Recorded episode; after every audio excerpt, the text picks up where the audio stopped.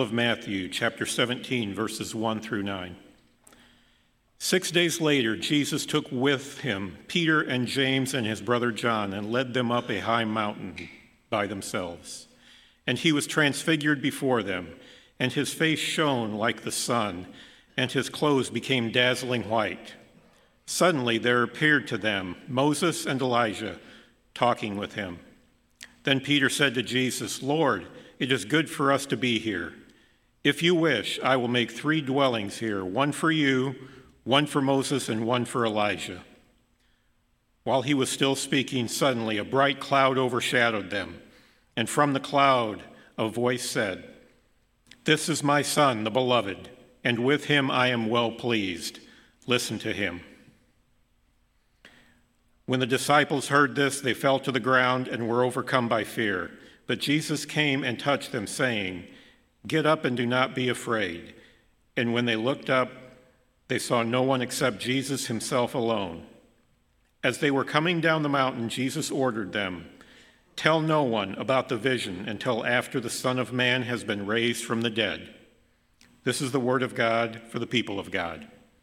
Thanks be to God. God.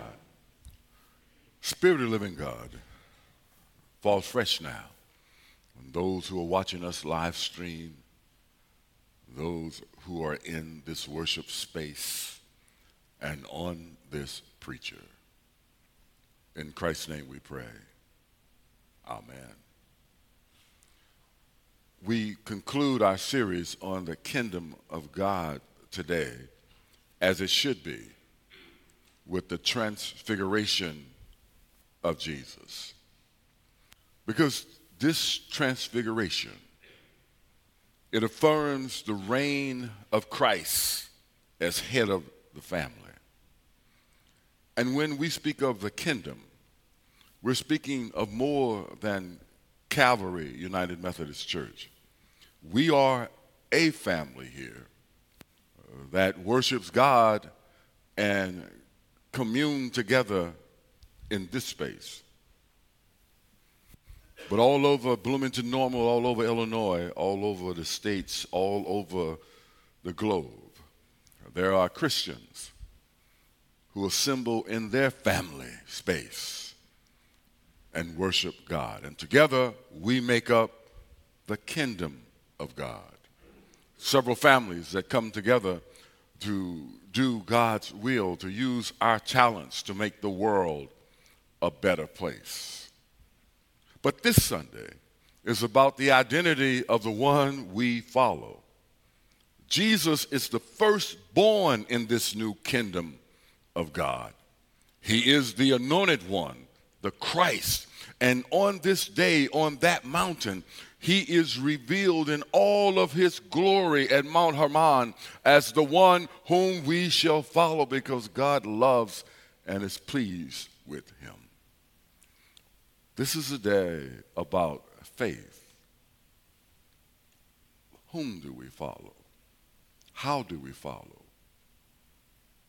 And do we use everything that God has given us to make the world the kingdom of God? For much of this series, we've celebrated the gifts and the works of the family in the kingdom. But we end the series today by shifting focus from us and what we do, with God has given us, to Christ and what has been done and is being doing on our behalf. Jesus' transfiguration, my brothers and sisters, uncover what he said.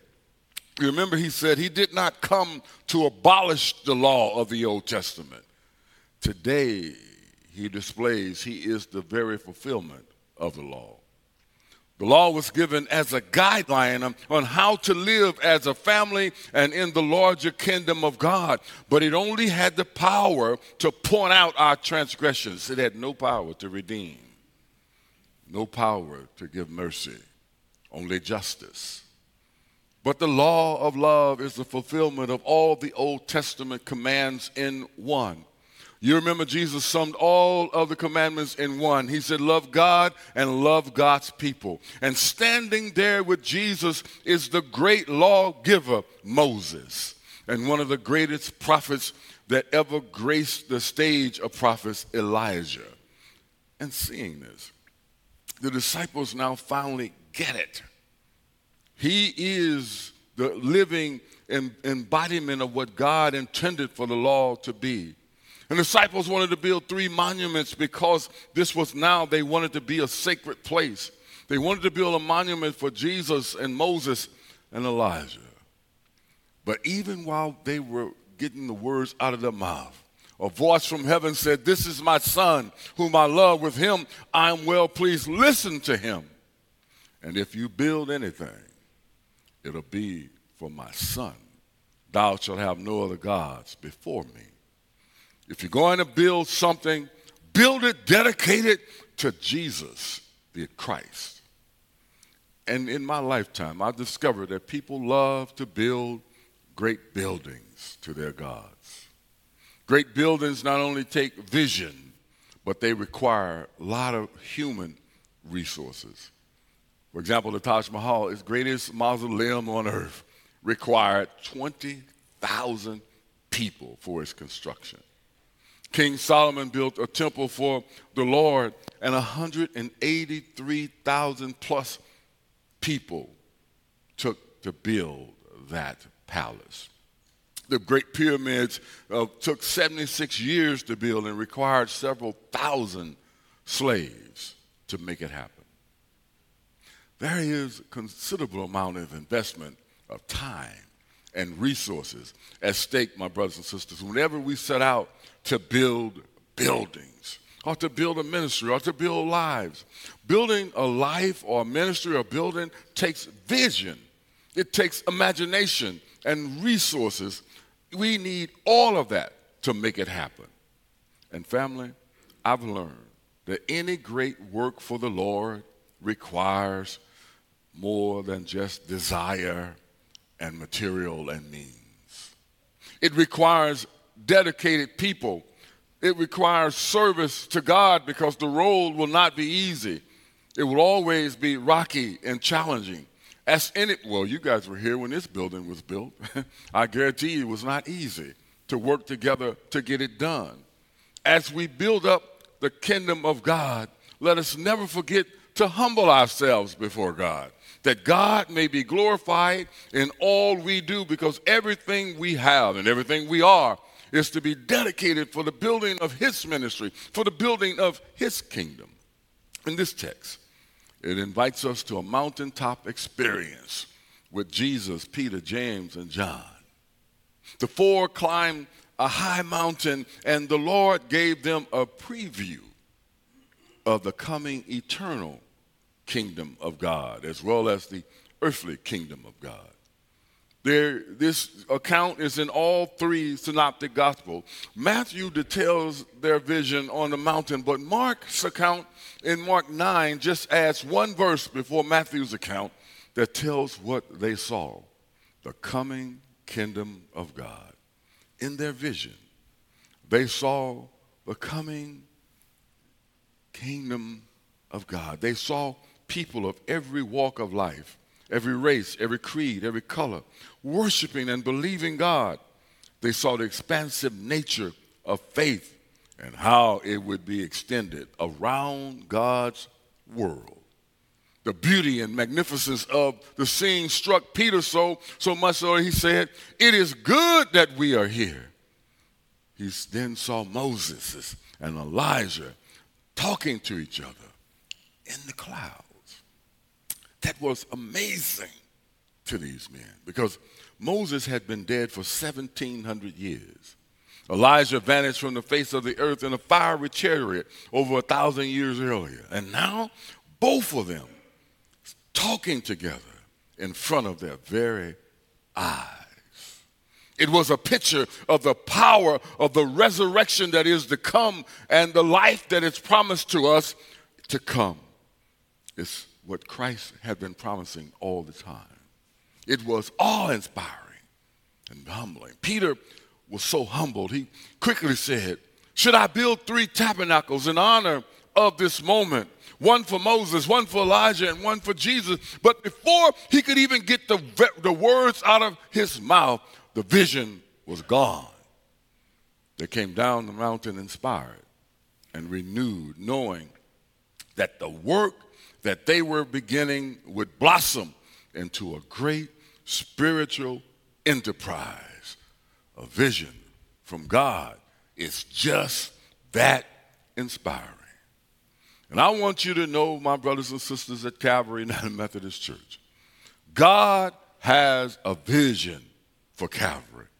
I want you to know that God has a vision for Calvary that's so great the vision for Calvary cannot be contained by one person or, or two person. The vision is so broad that God wants us all to participate in it. God has a vision for the future of this church. God did not give you the resources and the wherewithal and the vision of those who came before you to plant this seed on this hill if God didn't have a vision for your future. And some people want to stay in the past and talk about what we used to be and talk about what we are not. But God wants us to look at what we are becoming. Because everything that has gotten us to this point now is a part of God's plan to get us to where God wants us to be. God has not left Calvary United Methodist Church without a future with hope and a vision from Him that will prosper this congregation. Family, we need to know in our heart of hearts and believe that God has a vision and a plan for Calvary United Methodist Church. We need to catch God's vision because if we don't, people tend to do less work if they don't have the vision of God. If they're trying to do it on their own because it's a good thing to do and they don't have the vision that God has laid forth for this church, they tend to get tired and wearisome and move on. Martin King gave the world his vision of a new world order he saw coming. And my friends, I believe that he knew on that rainy night that he was not going to make it two more days. I believe that even in the face of declaring that he had a dream, he knew that the mountaintop experience would end for him the very next day. But the vision and the dream of God was so powerful Death could not prevent him from orating what God had shown him. See, he saw coming where people would not be judged by the color or race or sex differentials. It motivated him to serve in the face of death because he knew it to be a reality. God showed him a vision where all of God's children, no matter what their background, would be able to come together in love. A part of God's vision for you and I is to use our abilities right here at Calvary and in Bloomington Normal to make the world a better place for those who have given up on God. Those who work in the church work best if they are motivated by an empowering vision and a spiritual impetus that says God has a vision and a plan for us, and we are a part of it. Those who have not caught God's vision tend to give up before things even come to where God wants us to be. They tend to give up because family members are not the easiest people to work together with sometimes. I know, just ask my sisters, they'll tell you. And I'm going to be honest. If we're not working to use our gifts, knowing that we are part of the vision that God has for Calvary, people tend to leave the ministry before God's plan becomes a reality before their face. When Peter declared that he wanted to build three tabernacles, instantly two of the images that, that he wanted to worship when build tabernacles for disappeared. Moses and Elijah vanished quickly. Only Jesus was left with them on the mountain. And my brothers and sisters, if a tabernacle was going to be built, it should not be built for any other purpose than to worshiping Jesus. Friends, that's why we exist as a family here at Calvary. That's why we need the kingdom of God to exist. We have got to begin to teach people to discover and use their gifts in service and worship of Jesus Christ. We are gifted to be used by Jesus. Too many cannot catch the spirit and vision of the future because instead of the vision of the coming of the kingdom of God and all that God has planned for us, they tend to erect shrines to their dreams of the past. They tend to erect shrines to feed the current reality in their hearts and minds.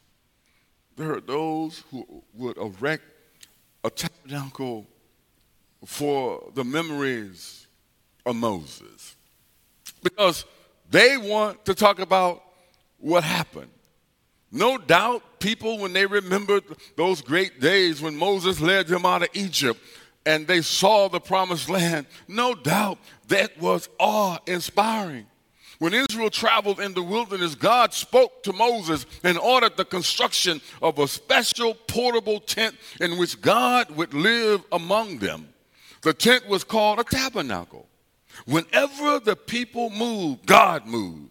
God was with them in a pillar of fire by night and a pillar of cloud by day. Wherever they were, God was with them. Then they constructed an ark of covenant and plastered it with solid gold, and the ark and, the, and, and put it in the tabernacle became objects of worship. But once they entered into that land of promise, people didn't show much love for the tabernacle. They were busy working their own land and had scattered to every part of the new land. The tabernacle vanished from among them. And in Joshua 19:51, we tells us how the people divided the new land in its doorway. But it rarely mentions the tabernacle again. It's possible. It's possible that people who once loved the Lord, loved the ministry of the church, got so busy with their private agendas that they had little time or little interest in the things of God. Once in the new land, people had work to do. They were industrious and were not interested in worshiping of a tent and an ark. Maybe, just maybe, their lack of interest was associated with the disappearance of the tabernacle altogether. The tabernacle of Moses represented people who hung on to God, who cling to God because it was hard times. It represented people who knew that God was with them through traveling of the 40 years in the desert. It represented a glorious worship with all its elaborate trappings, but a faith that was empty and void. Friends, we should not build a tabernacle for Moses. Because Moses was only a representative.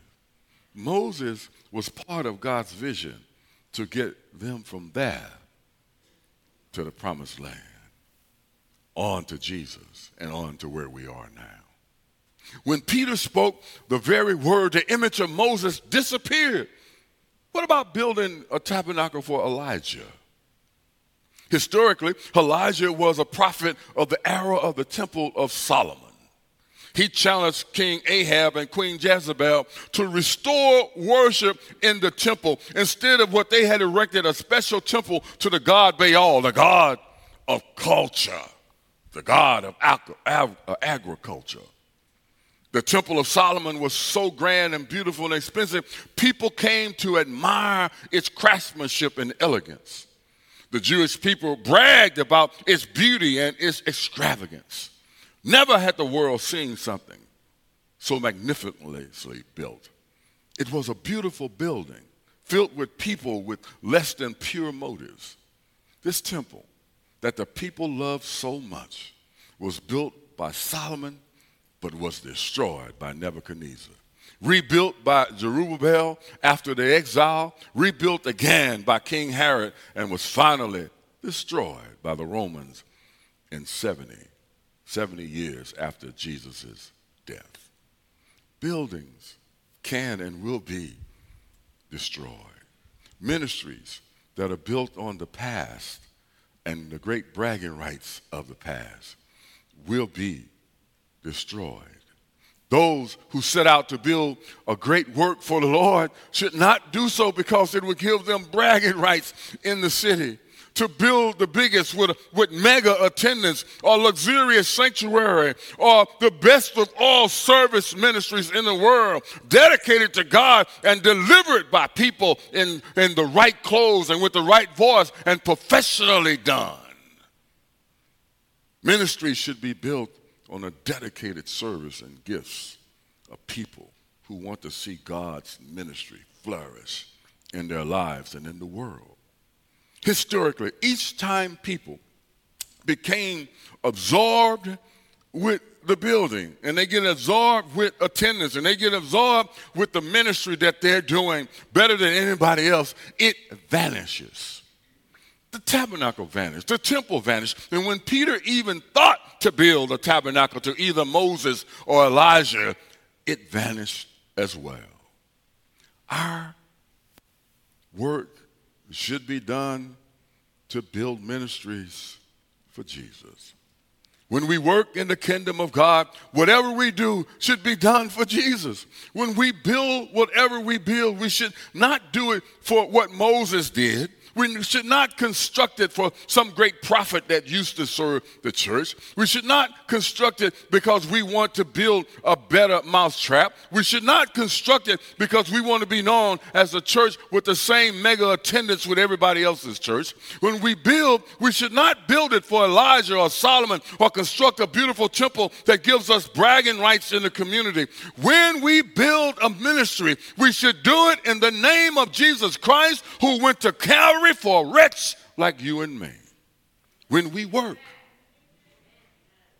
in the name of Christ, our work will not vanish like the tabernacles of old or suffer destruction like a temple of Solomon. When we work for Jesus, our work will last no matter how great, no matter how small. What you do for the Lord will live on in somebody's ministry, live on in somebody's heart and mind. Maybe that's what the songwriter had in mind when he said, You may build great buildings and cathedrals, large and small. You can build skyscrapers, grand and tall. You may conquer all the failures of the past, but only what you do for Jesus will last. When we work in the name of Jesus, our enemies can no longer frighten us. When we work in the name of Jesus and for Jesus, storms can no longer disturb us. Burdens can no longer discourage us. Night can no longer torment us. Future can no longer scare us because of the name of Jesus. Every knee shall bow and every tongue confess that Jesus Christ is Lord of lords and no human government will outlast the kingdom of God. While we are building down here, we must also remember that we're working on another tabernacle. My great Aunt Aline, who would make jackets like this, could not read her name if it was written on railroad boxcars, but she knew every word of the Bible and she would comfort us all the time. Son, you think you're going through hard times down here. Your faith will see you through. But you got to know something, boy. You didn't come here to stay. You are a passing stranger. And you're working on a building that's not made with human hands. You're working on a place and a space that's reserved for you. And what you do down here would sow seeds in that final kingdom. For when the house of this earthly tabernacle is dissolved, we will have another building not made with human hands. I know, I don't know about you, but I'm working on a building, a new tabernacle.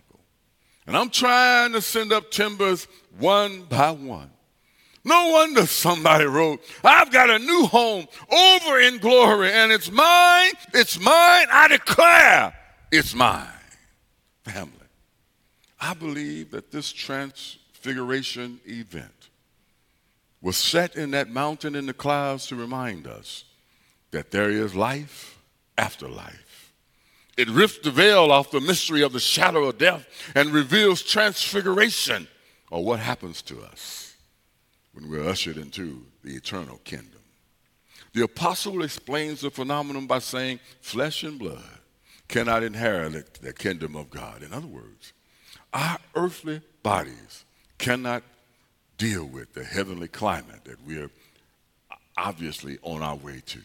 The air of heaven is too much for our bodies to handle. Our bodies were never meant to be a permanent place of existence anywhere they are temporarily placed here and now. They're only temporary homes for our soul. So Paul says flesh and blood cannot inherit this kingdom of God, neither does corruption inherit incorruption. Behold, I show you mystery. We shall not all fall asleep, but we shall all be changed in a moment, in the twinkling of an eye, at the last trump. For the dead in Christ shall rise, and we shall be raised incorruptible, and we shall be changed. We can't even imagine an instantaneous change like that. One minute, one minute we are flesh. The next minute we are transfigured into our heavenly, eternal belongings. And all this happened it's all going to happen, I believe, generally when Christ returns.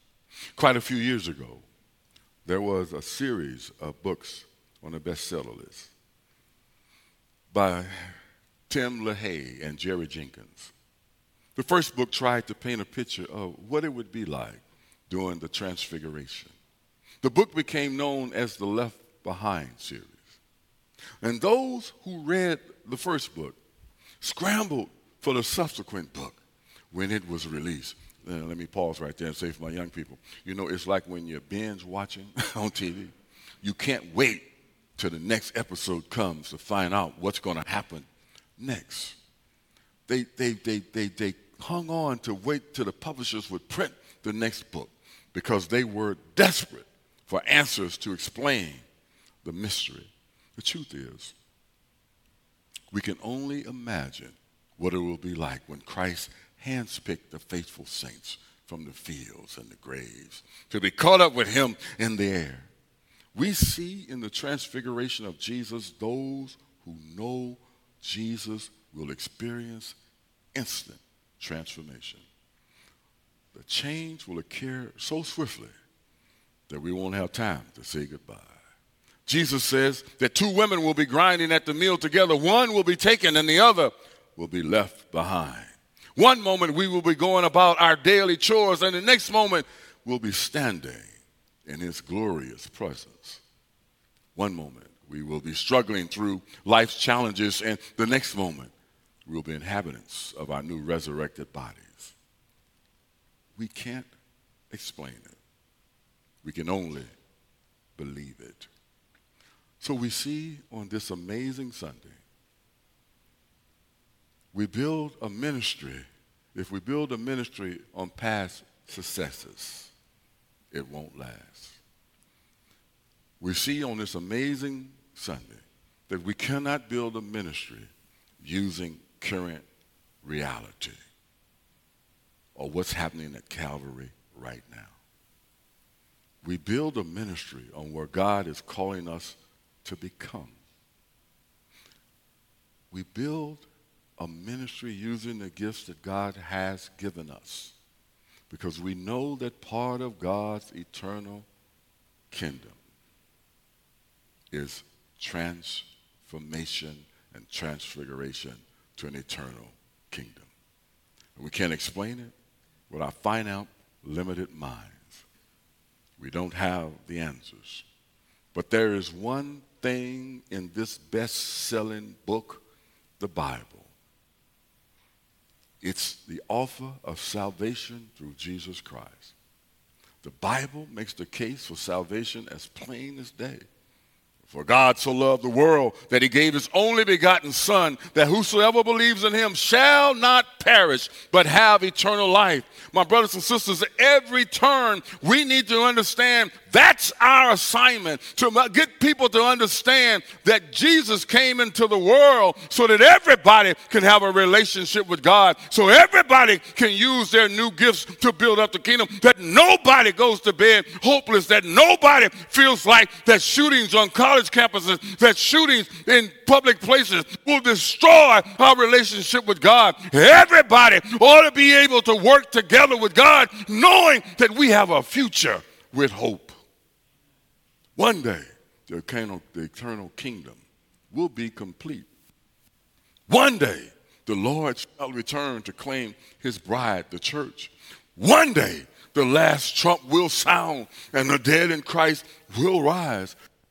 Day, we shall all be caught up to meet Christ air. One day we shall enter his throne room and cry, Holy, holy, holy God. One day God shall wipe away all the tears one day, over yonder at that great getting up morning, one day when the glory comes, it's promised to be ours. It's promised to be ours when weapons will be turned into plowshares. One day when the glory comes, we'll not have to endure senseless murders and senseless shootings. One day when the glory comes, we'll be able to, family to family, kingdom to kingdom, know that God is in the world and walk like God is walking with me. One day when the glory comes, Jesus will crack the sky and we will inherit the kingdom that was so richly given in his life for us.